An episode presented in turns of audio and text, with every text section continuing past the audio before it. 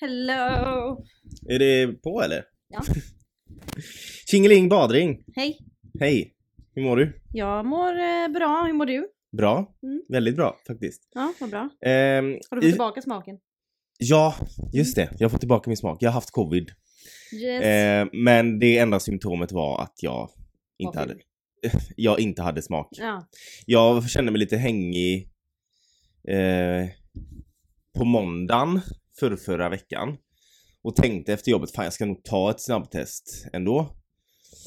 Och det blev eh, två streck direkt. Ja. Och, Eh. och då, vad ska barnet heta? Ja.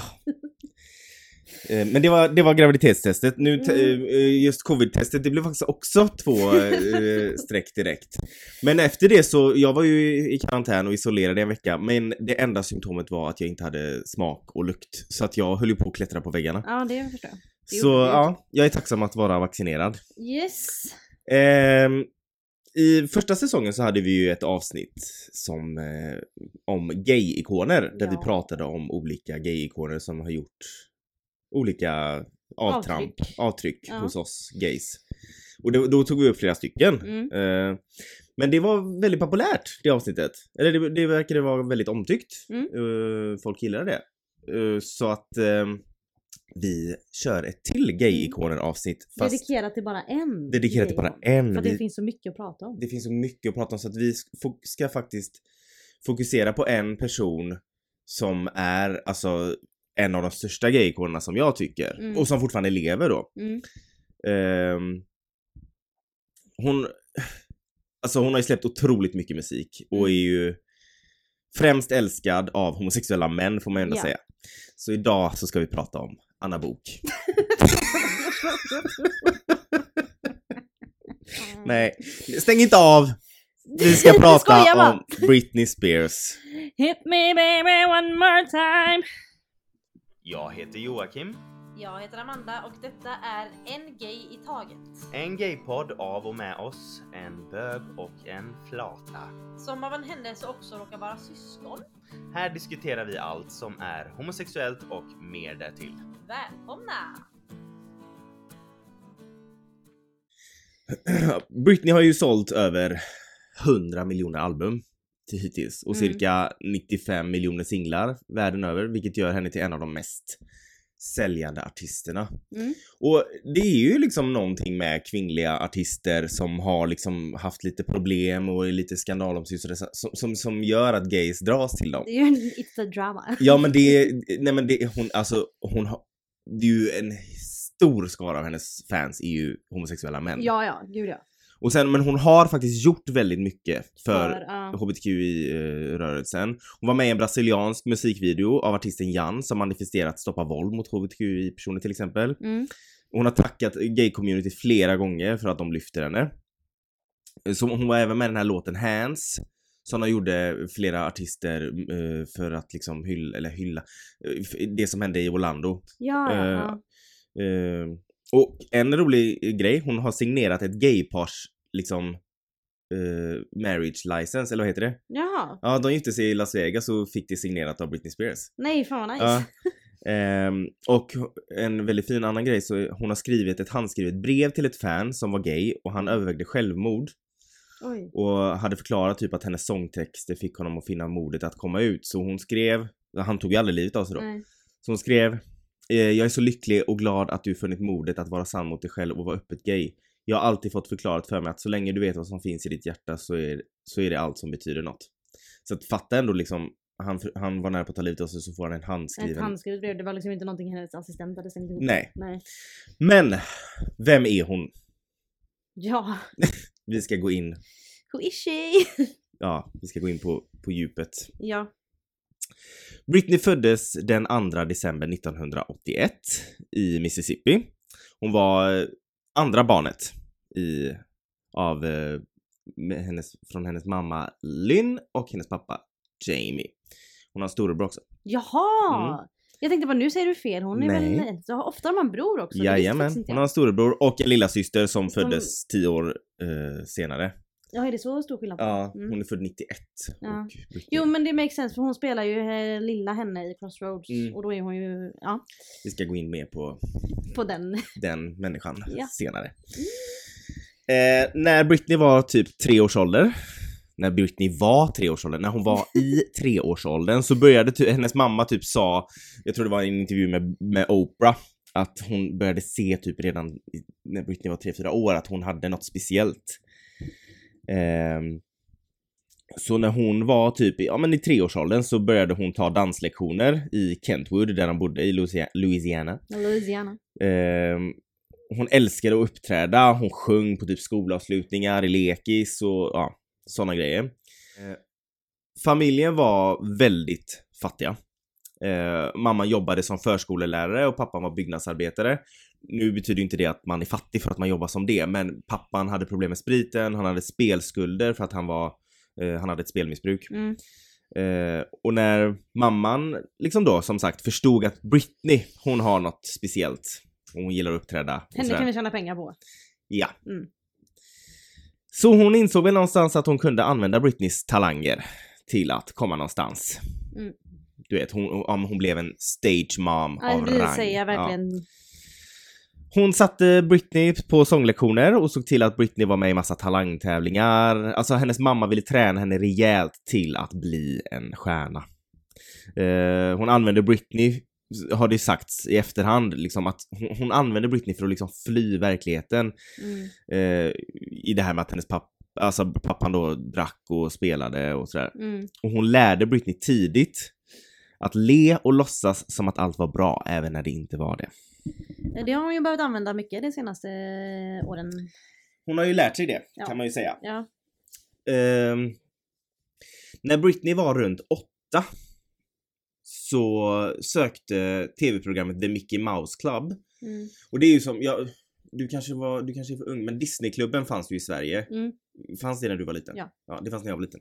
Ehm, då var det typ Eva Röse som var programledare och Alice Bah. men eh, i den amerikanska så var det liksom barn som skulle typ vara som programledare. Ja, ja. Ja, det var massa barn liksom. Eh, och, men hon, hon var åtta år och Britneys mamma visste att åldersgränsen på barnen som de sökte var 12. Men hon sket i det. För hon tänkte typ att, ja men Britneys, eh, hon har sån talang. Så att hon skulle golva rollbesättarna ändå typ. Mm. Så hon satte sig med Britney och bilade flera timmar till Atlanta. Där det skulle vara audition för det här då. Alltså ja, trots Mm. att hon visste att hon inte hade åldern inne. Men hon var ju fast besluten. Mm. Men såklart, så när de väl var där så blev ju, alltså Britney blev ju nekad av rollbesättarna för Ja, det är klart. det är ganska skillnad på 8 och 12. Ja, väldigt stor skillnad. Ja, i, det- alla fall i den, åldern. Ja. Men de här rollbesättarna såg ändå någonting i Britney, för de såg till att hennes mamma fick numret till en talangscout som hette Nancy Carson, Mm. som verkade i New York.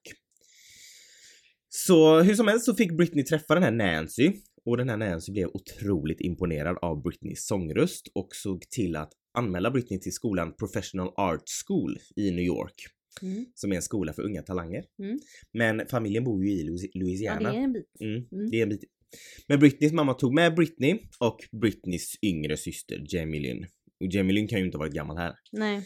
Eh, hon tog med dem och flyttade till New York medan pappan var kvar med brorsan i Louisiana. Alltså om, mamma var ju inte direkt tät med pengar. Så de bodde ju typ så här små lägenheter med ett rum medan de såg till att Britney gick på castings och allt sånt. Mm. Som sagt, stage mom. Mm. Britneys första professionella jobb inom nöjesbranschen var som reserv för huvudrollen i pjäsen Ruthless. Det var en off-Broadway pjäs. Off-Broadway, ja. Ja. Eh, förutom det så var det en del du vet reklamfilmer som gjordes, liksom minsta roll Mm. var en bra roll enligt hennes mamma. Man, många amerikanska barn som blir stora sen, de börjar ju oftast i reklamfilmer. Ja, precis. Det är ju jättevanligt. Ehm, sen 1992 så blev hon till slut castad i The Mickey Mouse Club. För då var, hade de väl de hade i princip bara väntat att hon skulle bli 12 för att Ja, jag "Här vet kom-" inte. Det, det vet jag inte men hennes mamma satt väl där och räknade dagarna. Ja. Eh, och det var, det här var ju väl, det här var ju hennes allra första riktigt stora uppdrag. Alltså det är liksom ändå ett tv-program som ses av miljoner. Ja. Och det var flera nutida stjärnor som var med där samtidigt som Britney, typ Christina Aguilera, Justin Timberlake, Ryan Gosling. Så att många kom ju ur den här Mickey Mouse Club eh, kanske inte helskinnade men eh, de blev någonting i alla fall. Eh, och 1997 så var det ju extremt populärt med tjejgrupper. Ja. Mm. Typ Spice Girls och Mm. alla de här. Love them. Ehm, en manager som hette Lou Pearlman ville starta en tjejgrupp i typ samma Spice Girls anda då, fast Ja. en amerikansk. Ehm, Det är klart. USA ska alltid vara, men vi gör vår egen version av jag det här. vet, för det och det är alltid från. Storbritannien också. Ja. Ehm, hon ville starta en tjejgrupp som skulle heta Innocence. Mm. Eh, och det var snack då om att ha med Britney i den här gruppen, för Britney hade ju sjungit mycket i det här Mickey Mouse Club och sånt där och man visste ju att hon hade liksom talang. ja. Men Britney var inte jätteintresserad av det här. Nej. För att Britney, hennes eh, idol hade ju alltid varit Madonna och Whitney Houston och de Ja, här. Ja, helt hon enkelt. ville ju vara soloartist. Ja. She didn't want to share the spotlight. Nej. Alltså, och liksom bra att hon är liksom står på sig. Ja, För jag verkligen. menar mamman blev ju säkert alldeles eh, till sig. Ja, ja, ja. Hon, hon såg ju eh, pengarmöjligheter. Hennes mamma gav ett inspelat band eh, där Britney sjöng eh, till någon snubbe i nöjesbranschen som hette Larry Rudolph. Och den här Larry Rudolph pitchade Britney till olika skivbolag. Men en hel, alltså majoriteten av de här skivbolagen tack, eh, alltså ne- nekade ju för att de, de tyckte ju att det var ju ingen som vill ha en ny Madonna. Det är ingen som vill ha det. Nu är det liksom Spice Girls, eh, Atomic Kitten och de här som Ja. gäller, du vet. Så det var liksom inte intressant. Men skivbolaget Jive Records blev intresserade och lät Britney göra en audition där hon fick sjunga för dem. Jive Records blev otroligt imponerade av Britneys karisma och röst så de bestämde sig alltså ganska fort att nej men vi vill ha ett helt, al- helt album med henne. Men detta var 97 va? Ja. Ja, hur gammal var hon då? 18? Då var Nej. hon inte absolut 18. 16? 16 var hon Ja, då. jag tänkte Mm. Och en liten kuriosa intressant grej var att de här eh, Robin, alltså den svenska artisten Aha. Robin, hon var ju jätteintressant för den amerikanska marknaden. Mm. Alltså de ville ju verkligen blowa upp henne eller vad man Mm. säger. Men Robin själv var lite så här, hon var ju så ung så att hon, bara, nej, hon var inte riktigt redo för den stora, alltså den stora liksom, så att de egentligen, det kom ju fram sen, att de sökte typ en en person att vara deras, alltså Robin, förstår du? Mm. Robin ville inte riktigt bli så stor än, så de, men de ville ha någon liknande. De ville, så de letade efter en amerikansk Robin, så som de letade efter en amerikansk Spice Girls. Precis, att Britney liksom är ju inspirerad av Robin från Mm. början. Ehm, men de, ja, som sagt, de bestämde sig för att göra ett helt album med denna unga talang, Mm. Britney Spears. Så i mars 1998 åkte hon till, kan du gissa vad? Hollywood. Nej. Nej. Där all bra musik kommer ifrån. Jaha, Sverige. Jajamän, hon åkte till Stockholm och spelade in debutalbumet Baby One More Time. Med producenterna Max Martin, Dennis Pop och Rami Jakob.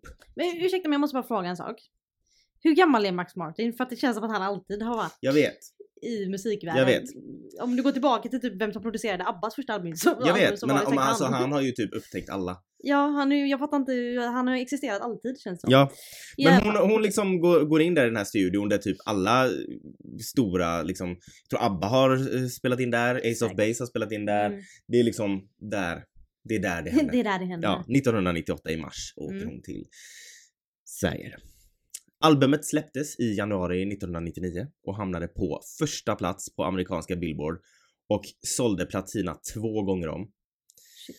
Eh, Det sålde 10 miljoner exemplar på ett år och blev det mest sålda album någonsin som har släppts av en tonåring. Jävlar. Detta gjorde att hennes mamma och pappa kunde ju betala av eh, lite skulder kan man Ah, säga. ja, det kan man Ett par gånger. De kunde Mm. säkert skaffa sig nya och betala av dem också. Ja. Men i ja, sam... hon var ju, vad var hon, 17 då när det släpptes? Ja, eh, 99 precis. Hon är född 1981. Ja. Kan inte sätta mig på Nej såna men förlåt, men jag tänkte mer att hon hade inte fyllt 18 än. Nej, det hade så hon då inte. betyder det att hennes föräldrar fick pengarna. Ja. Så att det var bara det jag ville... Mm. Ja. Ja, ja, men du vet. Vi har en lång väg kvar. Jag vet. Även om hon blir myndig så över Ja, 18 det, så det, vet vi att det höll ju inte länge. Nej. Eh, I samma veva som det här albumet släpps och hon liksom blowar up om man säger. Mm.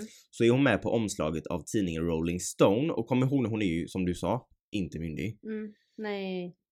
Eh, Och hon, I know where this is heading.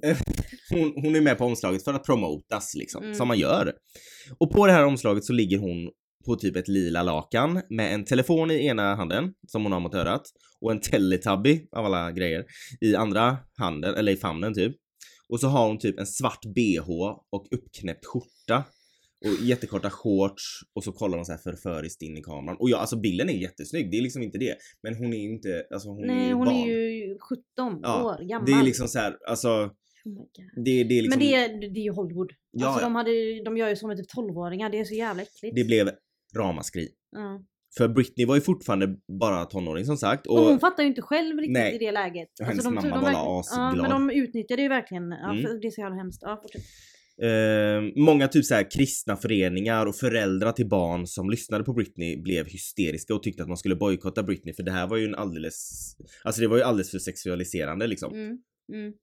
Bojkotta Britney som att det var hennes fel att eh, Mm. hon... eh, Oj, jag halsar i kaffet. Så nu kommer det gå fort.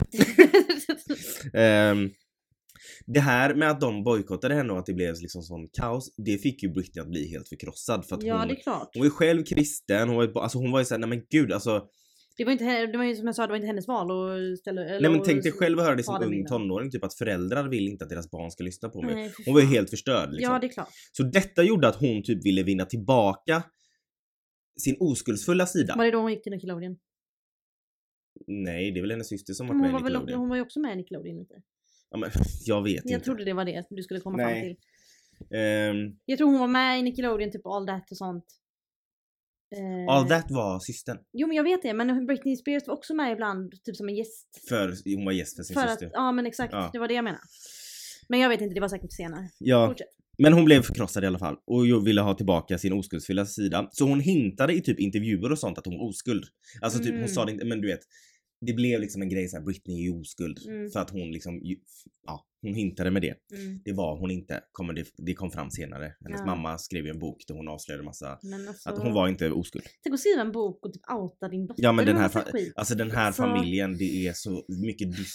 Alltså den är mer dysfunktionell än min eh, relation med min bästis Frida. Ehm, succén med första albumet följde ju av extrem press. Mm. Paparazzi följde henne var hon än gick.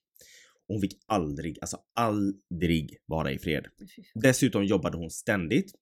Hon kunde liksom aldrig bara vara, Nej. utan det var ständig press från alla håll. Mm. Hennes andra album, Upside It Again. Jag tycker det är ändå lite kul att andra albumet heter Upside Ja It Again. men faktiskt. Ehm, det blev också en succé och slog flera rekord som bäst säljande album av en soloartist. Hittills, alltså till dagens datum man säger, så har det sålt typ 20 miljoner kopior av albumet. Jävlar. Vilket gör det till eh, en av de mest säljande albumet någonsin av en soloartist. Alltså Mm. fattar du hur stor hon är? Helt galet. Detta följer såklart med ännu mer press. Mm. Hon släpper ännu mer musik och till slut så är hela Britney en enda produkt. Mm. Det säljs dockor, parfymer, kläder, alltså och jag kommer ihåg en, den prylar. rosa parfymen, hon hade luktat så jävla gott. Ja. Nej men det var verkligen Mamma så. hade den, det är jätterandom att mamma Ja hade men jag hade den först och så åh den luktar gott så började hon köpa den. Men eh, ja nej men jag kommer ihåg eh, Alltså det var ju verkligen, alltså Britney var ju inte en person. Nej! Alltså när- det Alltså det är här var någonstans så liten. blir, är hon inte en individ, det, hon är en industri. Ja men exakt, det Ja. var ju verkligen så när man var liten bara ja men jag är Britney och jag ska Mm. ha Britneys kläder. Alltså, Det var ju liksom verkligen- ryggsäckar, det är strumpor, det är liksom, nej men alltså och det här är liksom en person, jag fattar typ när det, att det finns eh, Harry Potter grejer och Frozen Jo, grejer. för det är ju en, en franchise. Ja, men mer. Britney blev ju typ en franchise. Ja men jag kommer ihåg, alltså det var ju sån hysteri av henne. Jag kommer ihåg när vi, jag och mina vänner skulle så här typ småstjärnorna. Fick man Mm. inte göra Britney så blev det ett jävla liv på Ja. de som inte fick göra Britney. Ja, ja. Nej men alltså det, hon var ingen person. Det här, Nej. som sagt, en industri. Och ju större hon blev, desto mer jagad blir hon av omvärlden. Av fansen, av skivbolagen, av paparazzi, alla. Fy fan. Sen blev hon ju ihop... Tänk att inte gå, kunna gå ut med hunden i eh, pyjamas, osminkad och se för jävlig ut utan att någon går och tar fram en kamera. Det borde du inte göra ändå. Men i alla fall, eh, hon blev ju ihop med Justin Timberlake just från eh, gruppen NSYNC. Ja, han var med i NSYNC, även folk har glömt det. Men han var faktiskt en, nå- eh, i en grupp innan han blev den han är. De blev ihop och detta gjorde ju att alltså eftersom han också är kändis, eller var kändis, eller är, eh, så ökades ju in, ökade intresset för hennes privatliv ännu mer. Ja, alltså det det skrevs klart. ju så mycket om dem och du vet, de gick på röda mattan och Mm. de var ständigt i pressen och det skvallrades, det gick rykten, ja men allt möjligt Mm. du vet, som det gör. När hon släppte sitt tredje album, Britney, alltså albumet hette Brit- Mm, bara Britney, mm. så var soundet lite mer funky, typ mer vuxet. Och ledmotivet till det albumet var I'm a slave for you. Mm. Och det känns som att den låten var den som totalt suddade ut den här girl next door-bilden alla Mm, hade av henne kan mm, man ju säga. mm. När hon uppträdde med I'm a slave for you på VMA-galan 2001 så står hon, alltså tänk dig det här är liksom, förutom det här omslaget på Rolling Stone då så var ju det här en liksom söt Oskyldig, oskyldig tjej. Jag menar. Ja. på framsidan på hennes första album så sitter hon typ Alltså jo men ni vet hon sitter och ner, tittar ja, upp tittar upp i ena hörnet typ. Ja, Ja. alltså det är liksom i första videon till Baby One More Time så är hon liksom en katolsk skolflicka som dansar. Det, det, Okej den är lite sexig typ men det är ju inte alls så. Nej men det är ju väldigt så... Ja. eh, men så kommer hon här på VMA-galan, står i en bur och dansar med en levande tiger. För att sen ta sig ur buren och börja dansa med en livslevande gul pytonorm runt Jo, halsen. jo, det är ju Det- den det är det ikoniska bilden av henne. Ja. Jag eh, klarar ju knappt att se den för min största fobi är ormar. Alltså Mm. jag kan ju inte knappt se dem på TV. Det, det, det är något så Nej sjukligt. men det, jag, jag håller med, det, det är inte... Nej men jag är så rädd för ormar. Alltså jag är inte ens rädd för insekter eller någonting. Men ormar det är Det är liksom djävulens påfund. Men det tyckte inte Britney för hon stod där och dansade. Alltså den är skitstor! Grejen är att det kunde hon ha tyckt men hennes mamma tyckte inte det så hon var tvungen Ja, att göra det exakt. antagligen. Nej men, eh, ja men den, som du säger, den bilden är ju inte Den är etsad fast, första- liksom. Ja men den Mm. första man kommer att tänka på nästan när man tänker Britney. Ja, Det och den röda... eh, ja från eh, skintajta- Uppsala-Dediken. Ja. Sen, och då börjar ju det här, jag menar dels så har hon ihop med Justin, du vet folk börjar spekulera, har de haft sex, har hon blivit Mm. av med oskulden, bla bla bla, du vet. För det är så fruktansvärt intressant. Vad, ja Tydligen. precis. Ja. Vad en Och så stackars kommer- 18-åring gör med Ja. sin pojkvän. Det är ju intressant. Och så kommer det här med hon står och dansar sexigt med liksom en, alltså djurrättsorganisationer blev ju inte glada för det här. Eh, nej det kan jag tänka mig. Både tigrar, ormar och allt möjligt. Alltså och jag tycker inte heller att det är okej. Nej. nej, nej. Eh, just med tigen sen ormen. Ja. Ja. Men så, det här I'm a slave for you blev liksom, Det var hennes Oj, här kommer det en liten- ja typ. en ny, en ny bild av henne. Mm, Och sen då när Justin och Britney gjorde slut så skrev ju han låten Cry Me a River mm. om henne. Och då började det nystas ännu mer i deras relation, du vet vad som Mm. hände och du vet, det gick rykten om att hon var otrogen och han typ, du vet, de gjorde intervjuer med honom efter att de hade slut och du vet, det var någon radiointervju där de typ bara Okej, be honest now, did you fuck Britney Spears? Och han typ, jag tror typ att han bara till slut bara ja okej då. Bara liksom, Mm. Men alltså, han det, har ju det, fått be om ursäkt nu efterhand för hur han, för att vem gav honom rätten att outa det? Nej men exakt. Förstår du? Vad, vem Exakt. ger en man rätten att outa en kvinnas sexliv? Nej men, liksom, ja ja men oj, vem, vad, vad, vad har de som intervjuar för, de har ju ingen skam i kroppen. Nej, de men frågar alltså, såna, men ja. det, jag fattar inte hur sådana människor kan, alltså hur, hur, hur det kan finnas sådana människor som inte har någon skam och frågar sådana Mm. sjuka frågor. Och Justins fans hatade ju Britney och Britneys Ja. fans hatade Justin. Mm. Hon skrev ju som svar på den här Crime River så skrev hon låten Every Time. Mm. Och det, alltså, Åh den är så fin. det, och det är det som är så intressant för nästan, alltså många av hennes låtar har hon ju inte skrivit själv. Men Nej. Every Time är hennes bästa låt och, och den har hon skrivit för, ja den är på riktigt Ja, hennes bästa hon låt. sjunger bäst i den också. Ja, för där är För- det mer hennes riktiga röst. Exakt, det är inte det här- här... eh, Ja, precis. Eh, 2003 så var det dags för ännu en, för jag menar folk såg ju det här med ormen och det här tigern och det var ju en liten skandal. Nu har Britney gjort någonting på Ja, scenen här. galet. Och 2003 var det dags igen. Mm. Då stod hon på MTV Music Awards igen då. Var det då hon hånglade? Jajamän. Nu kommer vi till, eh, till anledningen till den här podden, gay-temat. Nej. Anledningen till varför jag gick med på att prata om Britney. Nej, Ja. jag skojar bara. Den här gången på scenen så står hon och sjunger tillsammans med Christina Aguilera. Yes. Eh, hon Me sjunger... against the music. va? Nej. Det, det är Madonna hon gör med Madonna var det hon gjorde Men om du väntar... Ja, men jag har ju inte Vi kommer bra. till uh, tjejkyssen. Om du Ja. bara... du är så Eh, vi kommer... Skynda dig då! Ja. Hon står och sjunger Like a Virgin. Just det! Av Madonna med Christina Aguilera. De Just sjunger det. varsin vers.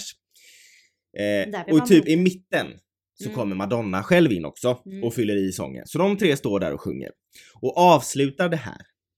Madonna avslutar det här med att först vända sig till Britney Spears Mm. och kyssa henne väldigt förföriskt. Mm. Och sen vända sig till Christina Aguilera och Mm. kyssa henne. Och det blev ju en världsnyhet. Det blev ju alltså Jag kan tänka mig att hennes... gay-kyssen, den lesbiska kyssen. Men ursäkta mig, hennes kristna eh, föräldrar, fans, eller vad det är för fans föräldrar som blev arga för att hon visade lite hud. Eller ja, det var inte okej. Men du fan. Det de var inte okej ju- för att hon var ung. Annars Nej så- precis, annars hade hon ju fått, Ja. alltså hade hon varit i rätt ålder så hade hon ju fått göra vad hon vill med Mm. sin kropp. Men i alla fall, de fick ju, det blev ju göra med ramaskri då. Men en gay-kyss Mm. Men det som var är... intressant, det är liksom att det blev inte ens hälften så mycket kring att Christina också hade kysst Madonna. Det var Nej. liksom bara fokus på att Madonna och Britney, men hon kysste först Britney och sen vände hon sig till Christina, men det är liksom aldrig någon som snackar om det. Nej. Utan det är bara det här Britney och Madonna kysstes. Mm. Sen är det också häftigt för man vet att Britneys största idol innan hon blev stor var Madonna. och Ja just det. Så, ja, ja, ja. Ja, men det blev i alla fall en världsnyhet. Den Jag vill också kunna kyssa min största idol på scen. Eh, eh, oj, nu tappade jag bort mig alldeles här. nu blev det Jag fick för, bilder i blev det för lesbiskt. Ehm, det blev hysteriskt. Eh, och så tänk då allt det här gör hon. Alltså att från att ha kämpat för att få en oskuld image typ Mm. efter det här Rolling Stone eh, omslaget lyckats vinna den här Oskuldsfulla. oskuldsfulla imagen, Mm. vara allas girl next door tjej till att dansa med vilda djur och hångla upp Madonna på scen. Alltså vi tycker inte att det är några konstigheter men du vet ju Men- hur pressen är och hur folk ja, är och och, USA och är... hur USA är. Mm. Ja. Det blev ju hysteri och Britney var inte längre en oskyldig tjej. Nu Nej. var det en helt annan image. Samma år släppte hon albumet In the Zone. Hon hade mer kreativ kontroll här Mm. över låtarna och soundet och sådär. Eh, och här börjar man lite smått märka att hennes attityd förändras. Mm. Lite. Alltså i intervjuer kunde hon typ vara uppkäftig och man kunde nästan smått ana att allt runt omkring började tära på henne. Mm. Eh, och 2004 kom den första riktiga skandalen. Okej nu ser de ansåg ju att den här kyssen och det med Madonna också var en skandal men det här var liksom det Verkligen. första, nu liksom nu började det hända. Skandal Ja S. precis. Eh, hon hade varit hemma i sin hemstad i Louisiana och festat med barndomsvänner. Mm. Och bland dessa barndomsvänner så fanns kompisen Jason Alexander. De hade lekt när de var små och sådär så att de kände varandra. Och han och Britney tyckte typ att det var tråkigt i den sketna småstaden och vara där och festa. Jag menar Britney var ju van vid större grejer än Mm, sådär. Jag mm. menar men alltså vi vet ju tänk att typ festa i Säffle. Alltså det är väl typ så de känner. Ehm, så att hon, eftersom hon är Britney Spears så kan ju hon bara liksom ringa någon och beställa ett pri- eh, privatflygplan. det är klart. Så hon gör ju det. Ja. Bara, Nej men det är tråkigt här, vet du vad? Vi ringer. Vi flyger någon Ja. annanstans. Så de flyger till Las Vegas bara du vet så. Mm. Bara, alltså, du vet, som man gör. Som man gör. Eh, väl i Las Vegas så fick hon och den här barndomsvännen Jason Alexander ett ryck och bestämde sig för att gifta sig. Så, så man kan göra det i Las Vegas, man kan ju liksom gifta sig direkt. Eh, vissa källor säger att de var typ höga på ecstasy, jag vet inte om det stämmer men Mycket möjligt. mycket möjligt. 55 timmar senare annullerades giftermålet med förklaringen till rätten att de, att alltså det måste ju ogillas för Mm. Britney inte förstod konsekvenserna av sitt handlande. Så att, ja. Hennes första liksom så här tecken på att nu ballar det ur lite här var att hon var hon gift i med någon 55 random. timmar med sin barndomsvän. Men jag tänker så, ka- kan det ha varit kan det här ha varit liksom för att få känna frihet en stund? Förstår du vad jag menar? Jo men det tror jag. Alltså, hon ville liksom bara säga fuck it och göra något. göra som hon vill Ja. eftersom hon var ständigt övervakad. Exakt. Och det här kanske inte var någonting hon ville göra men hon kände att det var någonting hon kunde göra och hade Mm. kontroll över. Så hon valde att göra det. Så det tror jag absolut. Jag kan säga att det här avsnittet kommer att bli långt. Ja ja men det, det, det får det bli. Ja, om du ska hålla på och säga det så kommer det bli ännu längre. I alla fall, det, det var hennes korta giftermål Det- på 55 timmar. Ja. I juli 2004 förlovade sig Britney med en av sina dansare, Mm. Kevin Federline, Mm. som man har hört om. Ja. Det är ju han. Ja. Mm. Hon hade träffat honom tre månader tidigare, eh, som sagt eftersom han var hennes dansare. Och det fick väldigt mycket uppmärksamhet den här relationen eftersom eh, Kevin Federline precis hade gjort slut med, med en skådespelare som heter Char Jackson som då var gravid med deras andra barn. Så det var ju- ja, men du vet. Ja. Allt som kan vara en skandal och Blev skriva en om i Britneys liv blir det. Och så här märker folk en förändring i Britney. Vissa tyckte typ att hon blev ja men alltså att hon blev typ trashig tyckte de Mm. när hon blev ihop med Freddie Line och de hade tydligen en reality show på några Va? avsnitt. Ja, där man liksom, alltså den fick ma- massa skit att typ Britney var liksom hon, de tyckte att hon var trashy, Mm, typ. mm. Vem nu som bestämmer vad som är trashigt, men du Mm, vet. ja men jag Mm. fattar. 2005 föddes deras första son, Sean Preston, och då var Britney 24 år. Mm. Alltså tänk hur mycket som har hänt, hon är bara 24 än så länge. ja, det, ja det är sjukt. På något sätt så känns det som att paparazzi blev ännu värre när hon blev ihop med Federline. Alltså det känns som att problemen liksom blev värre, eller så är det bara Mm. någonting som känns, men det, det känns som att det s- skriverierna började ännu mer. Mm. Hon är fortsatt ständigt jagad av paparazzi. De följ- Hatar, alltså jag tycker att det är respektlöst med paparazzi överlag. Mm. Men när de jagar kändisar när de går med sina barn. Ja, vi ska komma med det. Ja, jag, men jag, vill- jag fattar det men jag vill bara lägga in Mm. det att det är så. Ja men paparazzi lärde sig tydligen ingenting av vad som hände prinsessan Diana. Nej exakt. Ehm, de följer hennes minsta vink. Var hon än går.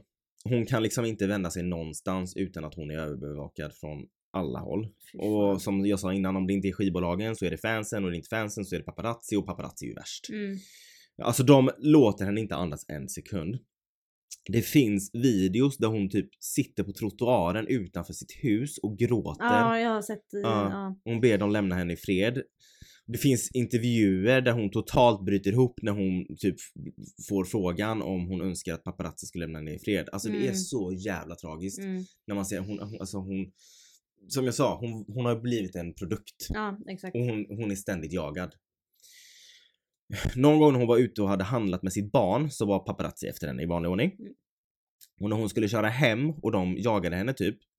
Så istället för att sätta ungen i bilbarnstolen så satte hon sig och körde med honom i knät. Det var inte så jätteintelligent. Nej. Um, enligt henne själv så var det för att hon var rädd att paparazzi typ skulle fucka ur om han satt i passagerarsätet du vet, och du vet fota honom eller. Mm, Jag vet inte mm. vad hon tänkte.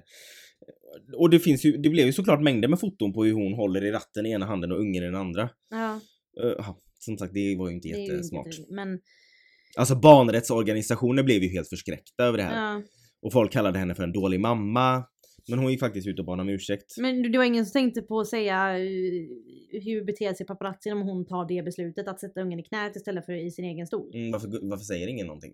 Exakt. Varför går de inte emellan? För Ja. det här är ju uppenbarligen en person som inte är i sina sinnesfulla bruk. Här Mm. börjar det ju rämna Mm, liksom. Exakt. Samma år som det här hände så, det här är ju liksom en instick för att det här faktiskt är en gaypodd. Så gästspelade hon i den fantastiska tv-serien Will and Will and Grace. Som den lesbiska karaktären Amber Louise som inte har kommit ut i garderoben. Det är ett jätteroligt avsnitt. Ja. Hon är asbra. ja. Alltså hon har komisk Nej men alltså hon är ju skit. Hon har Mm. även varit med, jag tror det var i How I Met Your Mother hon Ja. var med. Och ja, alltså, hon är ju skitrolig. Hon fick ju skit för att de tyckte att de spelade dåligt i Crossroads. Jag tycker inte det. Tycker inte jag heller. Och folk har gett Crossroads jävla mycket skit. Jag Den älskar är skitbra. Crossroads. Alltså... Den är älskar- skitbra men du hade en period när varje helg när vi umgicks så ville du titta på den. Mm, men vi, vi gjorde ju aldrig det. Jo, vi gjorde det typ en gång och sen nästa vecka så ville du se Ja. den igen och sen veckan efter igen. Ja, Ja. jag gillar musiken också. Ja. den är Jag brukar stå i duschen på morgonen och sjunga I'm not a girl, not yet a woman. ja. Eh, I september 2006 så fick hon sin andra son Jaden James. Och bara två månader efter det så ansökte hon om skilsmässa från Kevin Federline. Mm. Eh, det var väl väntat liksom. Det här Men var, alltså jag tycker det är jätterandom att han var med i typ fem avsnitt av One Tree Hill. Jag vet. det är jättekonstigt. Han är ju inte ens en skådespelare. Nej jag fattar inte hur men han det är det jag där. menar. Alltså, ja, okej, älskar One Tree Hill. Men det här är ju liksom, de, de tog ju med honom för att få folk som, som gillade Britney att titta. Mm. Förstår du? Alla runt omkring henne, De, de utnyttjade hennes... hennes, eh, ja. Henne. Henne. Ja, Alltså de, alla- de, ut, de utnyttjade Britney-märket. exakt. Varumärket Britney. Allt liksom. Om- Om hennes ex liksom, var- så var det liksom, ja men det är Britneys ex. Alltså Mm, allting. Mm. Ehm, som sagt, uh, skilsmässan blev färdigställd 2007. Och de fick först delad vårdnad Mm. om barnen, men här börjar saker rämna för Britney. Eh, jag sa att det blev färdigställt 2007 och det känns som att man associerar året 2007 och Britney ganska mycket. Mm. Nu, Mm. nu blir det åka av. Nu Mm. ska vi nu, ner. Nu, nu ska vi ner i... Ja. Som sagt, saker börjar rämna. Man ser henne festa mer och mer på nattklubbar på ja, som verkar vara ett ganska okontrollerat sätt. Mm. Enligt folk då, men jag menar... Ja. Eh, det är som att all press hon har haft som barn och kändisskapet från tonåren plus alla personliga pro- problem kommer ikapp henne. Mm. Alltså hon har ju aldrig fått vara barn. Nej, och det är det som är så vanligt Mm. med, eh, det samma med Lindsay Lohan. Mm. Alltså det är så vanligt med sådana barnkändisar. Och det var, på tal om det så, det, hon sågs festa med andra på den tiden skandalomsusade kändisar, Ja. typ Paris Hilton och Lindsay Ja. Lohan. Men det är ju så, de fick inte vara barn.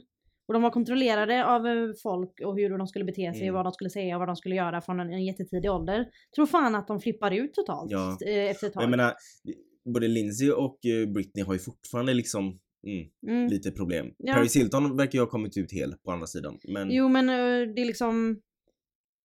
Ja nej. ja. Mm. Någon gång under den här tiden, under den här perioden när hon festar och håller på, så fick paparazzi bilder på henne när hon går omkring i New York City med sin ena son i famnen samtidigt som hon håller en drink i andra handen på väg till bilen. Oj då. Ja, och där ramlar hon nästan Åh nej. och håller på att tappa sin son. Och det blev extremt tydligt för offentligheten och alla runt omkring Mm. Och där nu, igen, folk bara ah det är fel på dig och blir Mm. arg på henne. Istället för att tänka oj, hon hon behöver hjälp. Ja. Ja. men inte bara Ja. att hon ramlar men alltså just om du ser en människa gå med sitt barn, eh, en människa som Britney då som eh, har haft så mycket press i hela sitt liv, gå med sitt barn, hålla i en drink och nästan ramla och så går och Mm. kör en bil. Det första folk gör är att klanka ner på henne och Mm. skälla ut henne men För då kan man inte här, tänka hur- hur- ett varv extra och bara oj, hon kanske behöver hjälp. Och hur, om nu, det nu var så många som såg henne, hur kommer det sig att hon kunde sätta sig i bilen och köra Mm, utan att någon reagerar. utan att någon reagerar? Alltså, för det här är ju som sagt en person som inte är helt klar just nu. Alltså hon, Ja, och det då, att inte någon, några liksom varningsklockor för hennes well-being ringde på folk. Det ringde ju bara det gjorde det, alltså av fansen. Ja, men inte av folk runt omkring henne som ska bry sig om henne. Nej, nej. Nej. För Men- hon tjänar pengar åt dem. Så att, Precis. Det blev extremt tydligt i alla fall för offentligheten och alla runt omkring att Britney var på väg mot ett sammanbrott. mm. Eh, det var flera incidenter som ansågs som skandal. Det skrevs som minsta grej hon gjorde. Hon kunde typ sätta sig i sin bil och köra runt i timmar för att typ leka katt och råtta med paparazzi. För att sen typ flippa och överfalla dem och hoppa Mm. på dem och skrika på dem. Mm. Vilket alltså förstår 100%. Mm. Eh, och när hon uppträdde på scen under den här tiden så verkade hon inte alls närvarande och Nej. folk började typ misstänka att ah, hon är riktigt nära en kollaps. Mm, mm, liksom. Så, i februari 2007 så la hon sig in på rehab. mm. Men hon stannade bara där en dag. För dagen efter på natten så kom det en incident som alla kommer komma ihåg henne för. Hon åkte till Kevin Federlines hus och krävde att få träffa sina barn. Men han Mm. vägrade. Vet inte om hon, alltså hur, hur den, alltså hur det gick till eller så, men han vägrade i alla fall. Så att hon satte sig i bilen och åkte därifrån till en salong i LA. Klev in på den här salongen och bad frisören raka av henne allt hennes hår. Sola, bada, ute och grilla. Britney Spears Ja. har rakat sin frilla. Den Ja. kom ut på sommaren 2007. Så, ja. Nej men det är verkligen alla kommer ju, alla, om Mm. ingen vet någonting om Britney så vet de det. Ja, och det här är liksom ett tecken på, alltså nu är hon på botten. Ja men verkligen. Hon tyckte typ, enligt vittnen och den här frisören som var där, att hennes extensions satt för hårt och hon ville hon hade sagt att hon vill vara fri, hon vill vara fri. Mm. Eh, och hon hade sagt, upprepat flera gånger när hon, när hon rakade håret, jag är trött på att folk tar på mitt hår. Jag vill inte att någon tar på mitt hår. Mitt hår måste bara, alltså, men det, det känns som att det här med hår, det är en metafor i hennes hjärna. För, ja, och sen jag vill vara fri. ja, Alltså det var ju mer att hon bara ville vara fri från allt. ja men det, jag tror att det här, hon har ju säkert, hon är ju säkert i en psykos här nu. Ja, ja. ja Alltså, precis. Frisören vägrade ju liksom, för hon, det hon gjorde var att hon klev in på eh, salongen, bad frisören raka hennes hår. Frisören vägrade för att frisören var ju rädd att, tänk om jag blir stämd sen om Ja, jag gör det här. Alltså exakt. det är ändå Britney Spears Ja är eller här tänk om hennes eh, salong blir attackerad av massa gay Ja, så för att hon exakt. rakade av Britney Spears hår. Nej men ja. Eh, Men Britney blev förbannad på den här frisören för att hon inte ville raka av hennes hår för att Mm. hon var så fruktansvärt trött på att folk gick emot hennes vilja. Mm. Hon fick aldrig bestämma själv. Så hon tog en trimmer, ställde sig framför spegeln och började själv raka av allt sitt hår. Jo för det var ju det jag tänkte säga, hon rakar ju av det själv. Mm. Så när du sa frisör så blev jag lite konfunderad. Ja, men, eh, ja. Detta får ju naturligtvis alla paparazzi-fotografer syn på och Mm. får bild på hela förloppet. ja man Och alla kan har ju sett de här bilder bilderna. på hela... Det här gjorde ju att hon blev ännu mer jagad för paparazzi är ju överlyckliga Mm. över att ha fått bilder Tänk vilka på... pengar de tjänar på de Ja. bilderna. det Men alltså de, de är liksom, vi har bilder på självaste Britney Spears sammanbrott. Mm. Några dagar efter detta är också då hon flippar och attackerar paparazzi med ett paraply och försöker slå dem. Mm. Det finns det ju också bilder på. Mm, mm. Jag trodde att det var samma dag, alltså att hon sprang ut från salongen med paraplyt. Det, jag vet inte varför jag fick för mig Ja, men det var, inte. ju samma veva i Ja. alla fall. Ehm, alltså det här är ju en människa som har fått nog. Ja, men på riktigt. Det är liksom, det är det man måste komma ihåg. Mm. Alltså hon var, hon var ju ingenting. Nej men alltså från Alltså att hon förstår var... hon var ju verkligen någonting. jo men eh, inuti liksom. hon var ju ingen... Hon fick ju ingen chans att vara en person. Nej, hon var ett företag. Ja, exakt. Ehm, I september samma år eh, så åker hon fast för att ha kört runt utan giltigt körkort. Och dessutom så har hon kört på en parkerad bil och sen smitit. Mm. Och sen, alltså det, det, Men det känns också mycket så här hon vill... Alltså hon gör saker för att Ja, få... eh, lite så känns det ja. det är typ som ett rop på hjälp lite. Mm. På något sätt. En dag när Kevin skulle hämta sönerna efter att de hade varit hos Britney så vägrade hon lämna över dem. Och eh, eller eh, hon, först, hon vägrade lä- lämna över dem och så den, e- jag tror det var den äldsta sonen, han liksom gå ut till bilen och sätta sig och då Mm. tog hon den yngsta sonen, eller om det var tvärtom, och låste in sig på toaletten och vägrade. Fan, Finns det inte typ video eller Jo, det alltså det var bilder ju- på det med? För Ja. platsen var där såklart. Det kom ju liksom eh, hon var inlåst med honom där i fyra timmar enligt vissa källor. Vissa Mm. källor. Och polisen fick komma, det kom helikoptrar, ambulanser, allt för att det här var alltså de fick ut henne till slut, Mm. henne och sonen. Alltså det här var en sjuk situation. Det var ju Mm. liksom nästan som ett gisslandrama liksom. Ja, ja, ja. Eh, och de satte henne i en ambulans då, som sagt, hon var ju uppenbarligen inte vid sitt sinnesfulla bruk. Mm. Men också så visade det sig att hon, ja, enligt vissa källor då, var påverkad av någon sån här okänd substans. Okej. Och det här ser ju inte jättebra ut för nej, henne. nej, Alltså det gör ju inte det. nej. Eh, för efter det så fick ju Kevin full vårdnad av barnen. Mm. Men det var inte bara den här händelsen som gjorde att han fick full eh, vårdnad. Det var ju liksom allt annat. Till exempel det här att hon har kört utan ordentligt körkort och smitit Med ungen i från... knät, med en Ja, men du vet, drinkhandel. Ja, men det allting. alla de här grejerna som går och... Och efter det här så blev hon intagen på en psykiatrisk klinik. Och det här var en låst klinik för folk som anses vara en fara för, för sig själv och för Mm. andra. Och det var allt det här som gjorde att domstolen omyndigförklarade henne Mm. då man ansåg henne oförmögen att ta hand om sig själv. På grund av hennes psykiska tillstånd. Mm. Så hennes pappa, Jamie Spears, utsågs till tillfällig förmyndare för Mm. henne.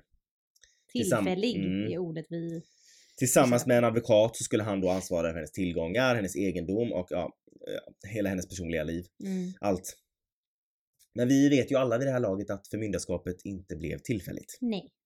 Det höll ju i kan man säga. Det höll i nästan 14 år. Mm. Det är helt sjukt. Hon släppte ju musik under tiden, under den här tiden, som äh, albumet Circus 2008 och Femme Fatale, fan säger man? Femme, Femme Fat- fatale. Femme Fatale 2011. Alltså, så bra. Alltså, jag femme fatale. jag.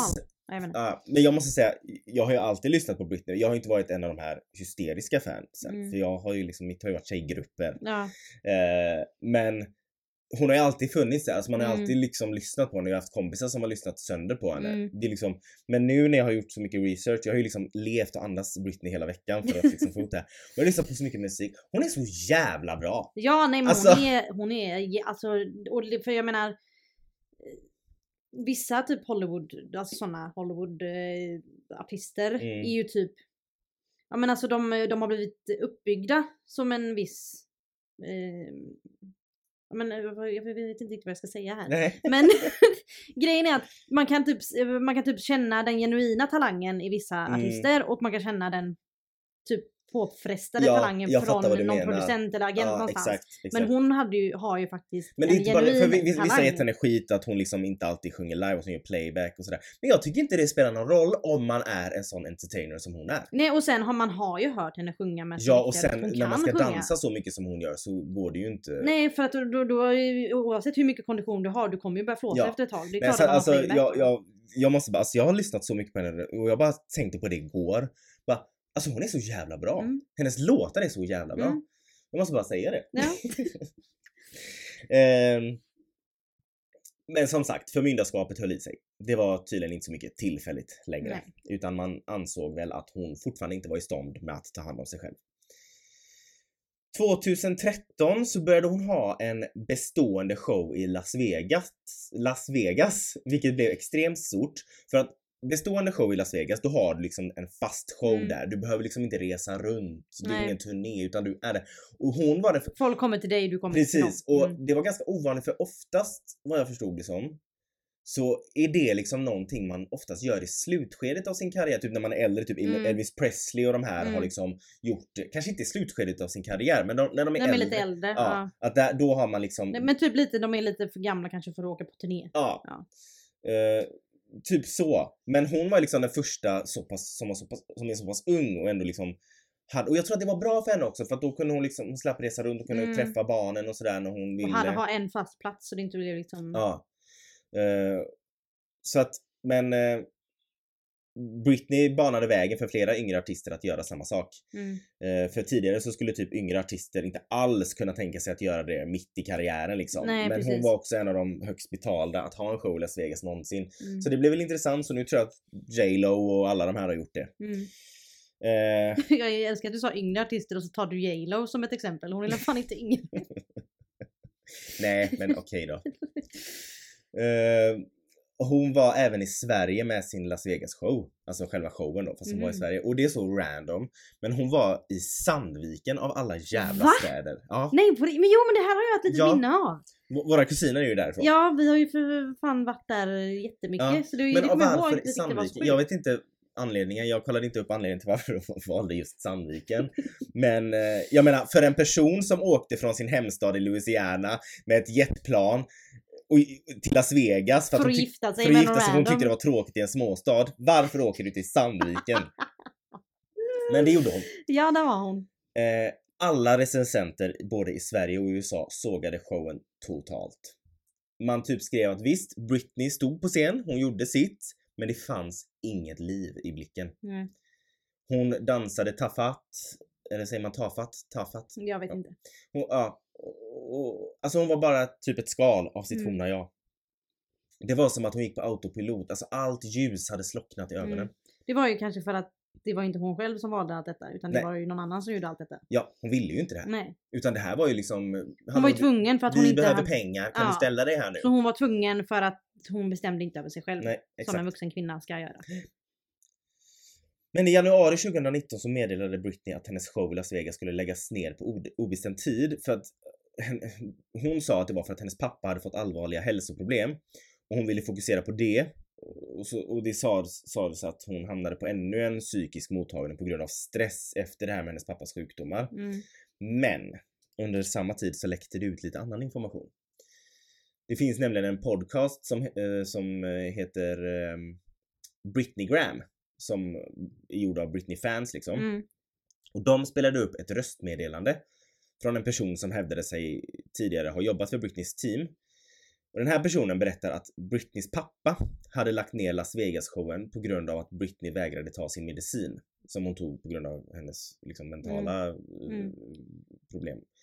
Eh, och att han hade satt henne på psyket mot hennes vilja för att hon hade gått Just emot det. regeln att köra bil. Just Hon hade kört bil fast hon inte fick så då satte han henne på psyket mot vil- hennes vilja. Just det, jo men det här kommer jag ihåg. Det var inte länge sedan. Mm. Den här personen berättade också att förmyndarskapet egentligen skulle slopas 2009. Mm. Alltså att det var tanken från början, men det vet ju alla att det, det gjorde det ju inte. Nej, han tjänar ju pengar på att vara hennes förmyndare så att han tyckte att det var gött. Jajamän.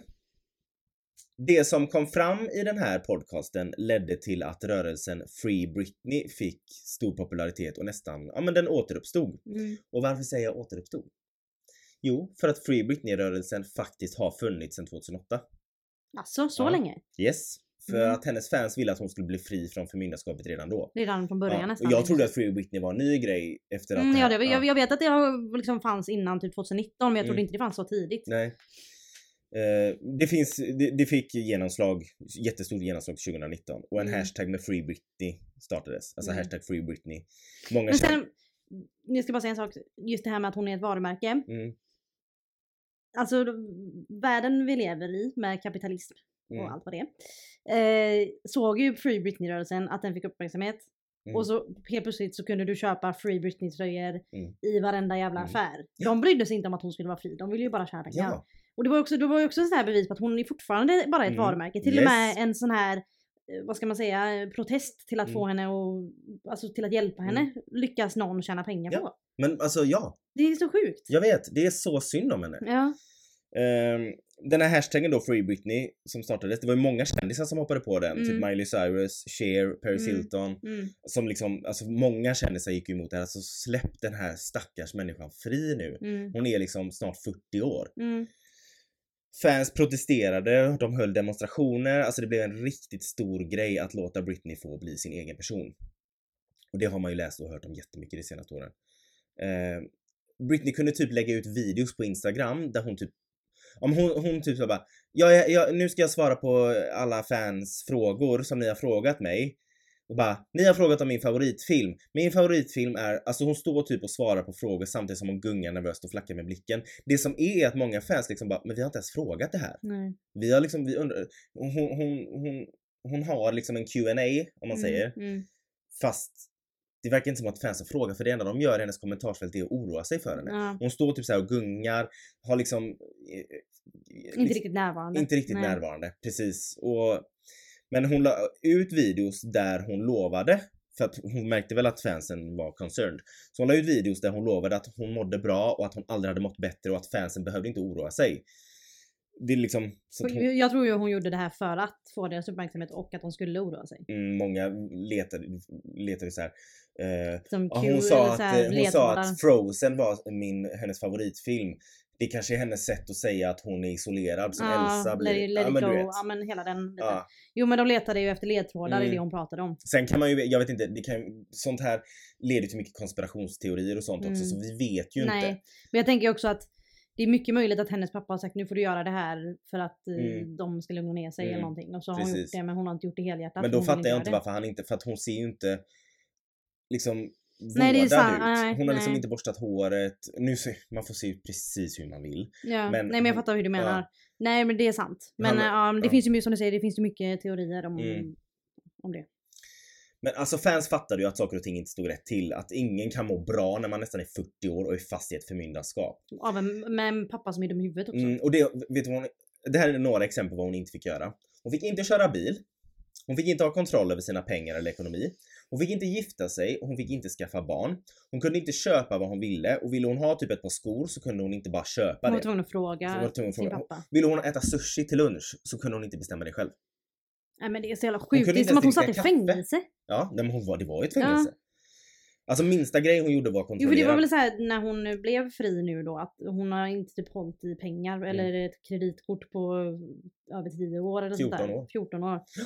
Helt Alltså minsta, som sagt, det, det här är en människa som redan har varit ständigt kontrollerad av omvärlden Mm. sedan hon var barn. ja. Och nu, Fick ett sammanbrott för att hon var så kontrollerad Ja. och blev ännu mer kontrollerad. mm, även privat liksom. Ja. Tänk dig vad det gör med ditt psyke. Mm.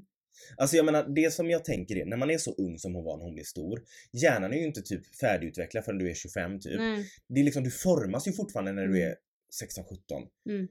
Hon vet ju ingen värld utan att vara en industri. Mm, exakt. Det är ju inte är inte konstigt konstigt att människan fick ett sammanbrott eller två. Eh, enligt en del källor så tjänade hennes pappa runt 5 miljoner dollar på att vara hennes förmyndare.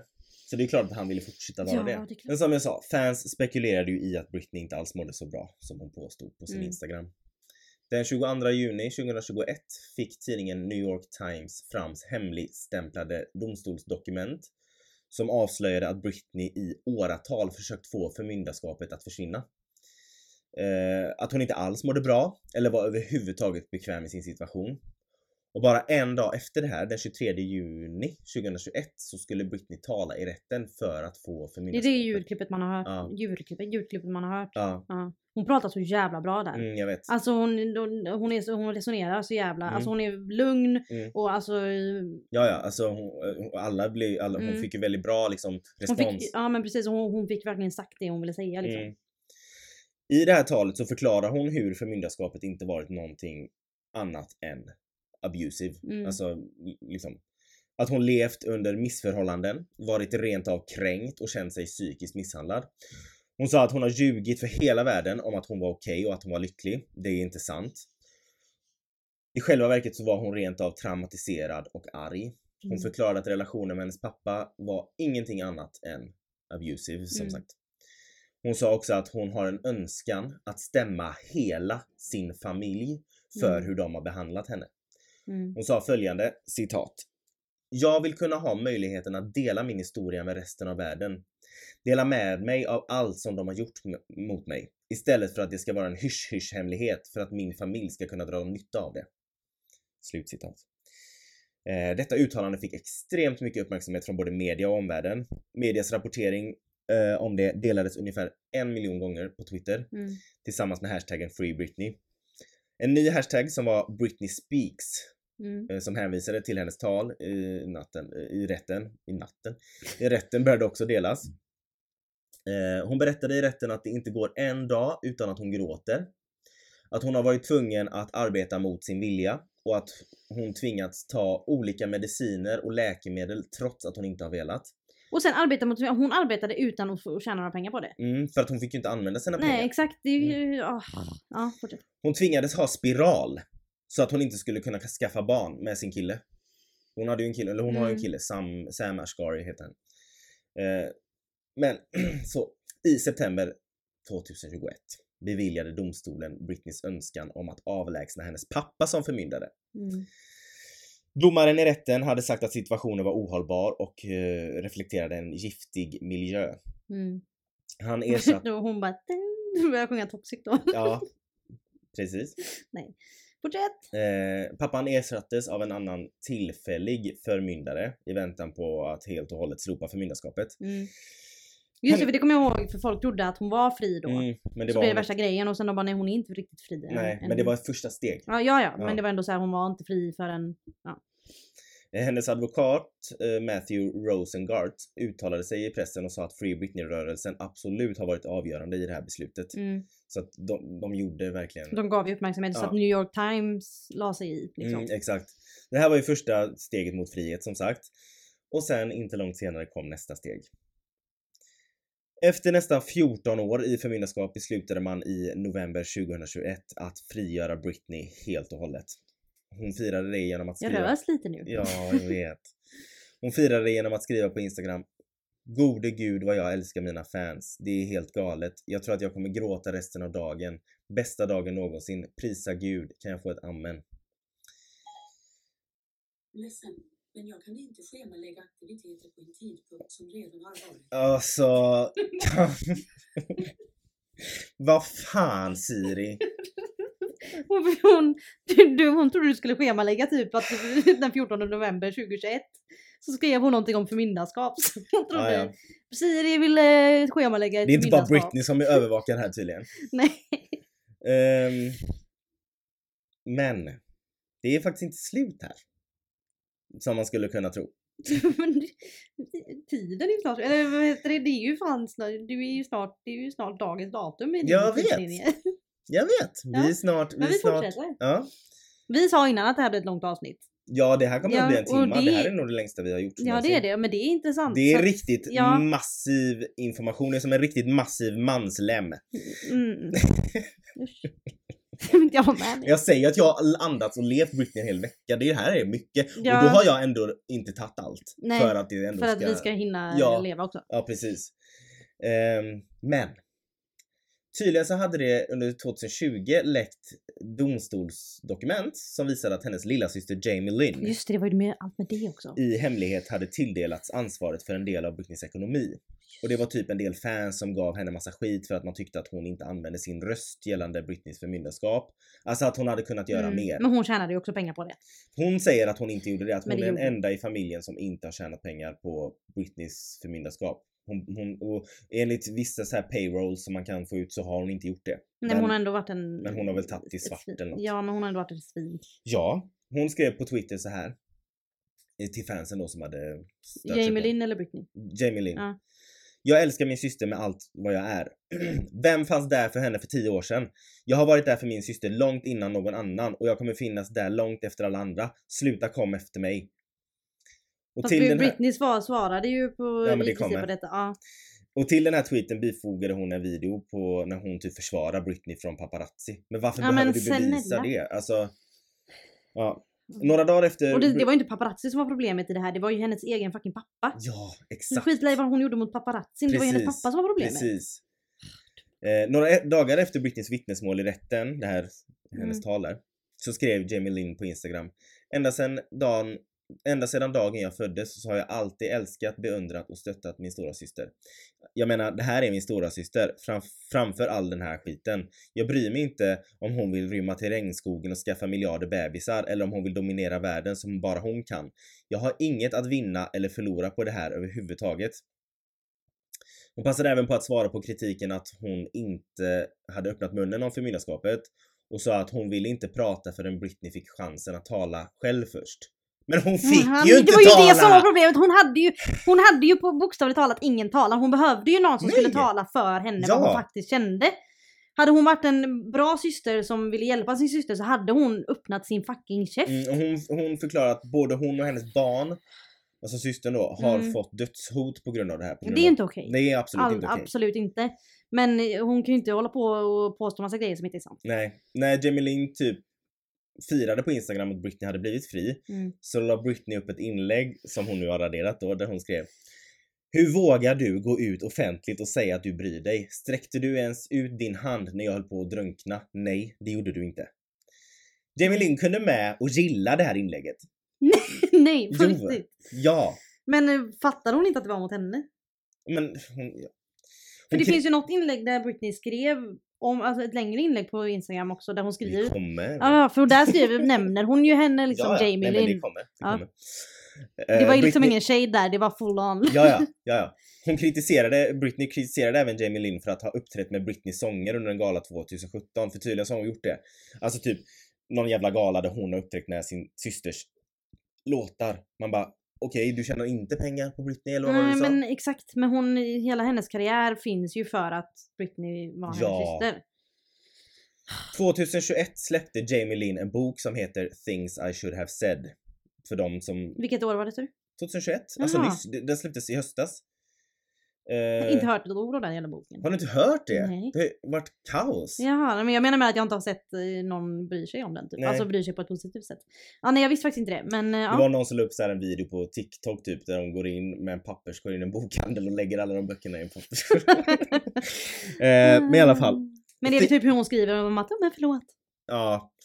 Den heter Things I should have said, alltså Mm. saker jag borde ha sagt. Mm. Och en del av försäljningen för den här boken skulle gå till en organisation som heter eh, This is my brave. För eh, det är en organisation som eh, kämpar för psykisk ohälsa. Mm. Men detta gillade inte Britneys fans alls. Så de bombarderade den här organisationens Instagram för att de tyckte att de stod Alltså genom att ta emot pengar från Jamie Lynn så står de Mm. på Britneys familjs sida. Mm. En familj som gjort Britneys psykiska ohälsa värre. Exakt. Plus att den här boken skulle göra hennes psykiska ohälsa ännu sämre. Mm, för det står ju säkert Brit- grejer som Britney kanske Ja, inte vill ska precis. finnas eh, i det offentliga. Det gör det.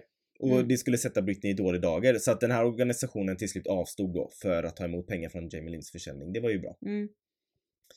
Och i november 2021 när Britney svarade på fans frågor på Instagram så sa hon att hela hennes familj borde sitta i fängelse för att ha tillåtit förmyndarskapet att fortgå och hur de behandlade henne under den tiden. Mm. Hon skrev att till och med hennes kyrkobesökande mamma borde fängslas och att hon fortfarande blir chockad över hur de alla behandlat henne och att de alla har gjort saker mot henne som de borde sitta inne för. Fy fan, alltså Mm. tänk som med, alltså, få hela din familj Mm. emot dig och hela... Alltså nej fy fan. I december 2021 skrev Britney på Instagram att hon slutat tro på Gud för tre år sedan eftersom hon blev så skadad från alla håll och kanter och speciellt skadad blev hon av sin familj. Mm. Hon skrev Helt ärligt, min familj skämde ut mig och sårade och skadade mig djupt. För resten av världen kanske det ser ut som att jag är en extremt osäker person. Men om folk egentligen visste vad jag har gått igenom så tror jag att hela världen skulle förstå mig helt och hållet. Mm. Strax efter det märkte fans att Britney hade slutat följa sin syster Jamie Lynn på Instagram. Mm. Och Jamie Lynn var med i Good Morning America, det är liksom typ Nyhetsmorgon, Mm. för att promota sin bok. Och där förnekade hon att hon någonsin har haft någonting, alltså någon som helst roll i Britneys förmyndarskap. Och visst, hon hade ju antagligen inte det från början för då var hon ett barn. Ja men hon har kanske inte haft någon roll i det. Men hon har ju heller inte gjort någonting Nej. emot det. Hon har ju, det är som om någon blir mobbad. Mm. De som mobbar är ju förjävliga men även de som står och tittar på och låter Ja. det hända. Eh, hon säger att det enda hon har gjort var att hjälpa Britney med hennes ekonomi och det, var för att Britney hade bett henne om det. Och det kan man ju bara spekulera i. Mm. Och hon sa då i det här programmet, jag älskar min syster. Jag har bara älskat och stöttat henne och gjort vad som är bäst för henne och det vet hon.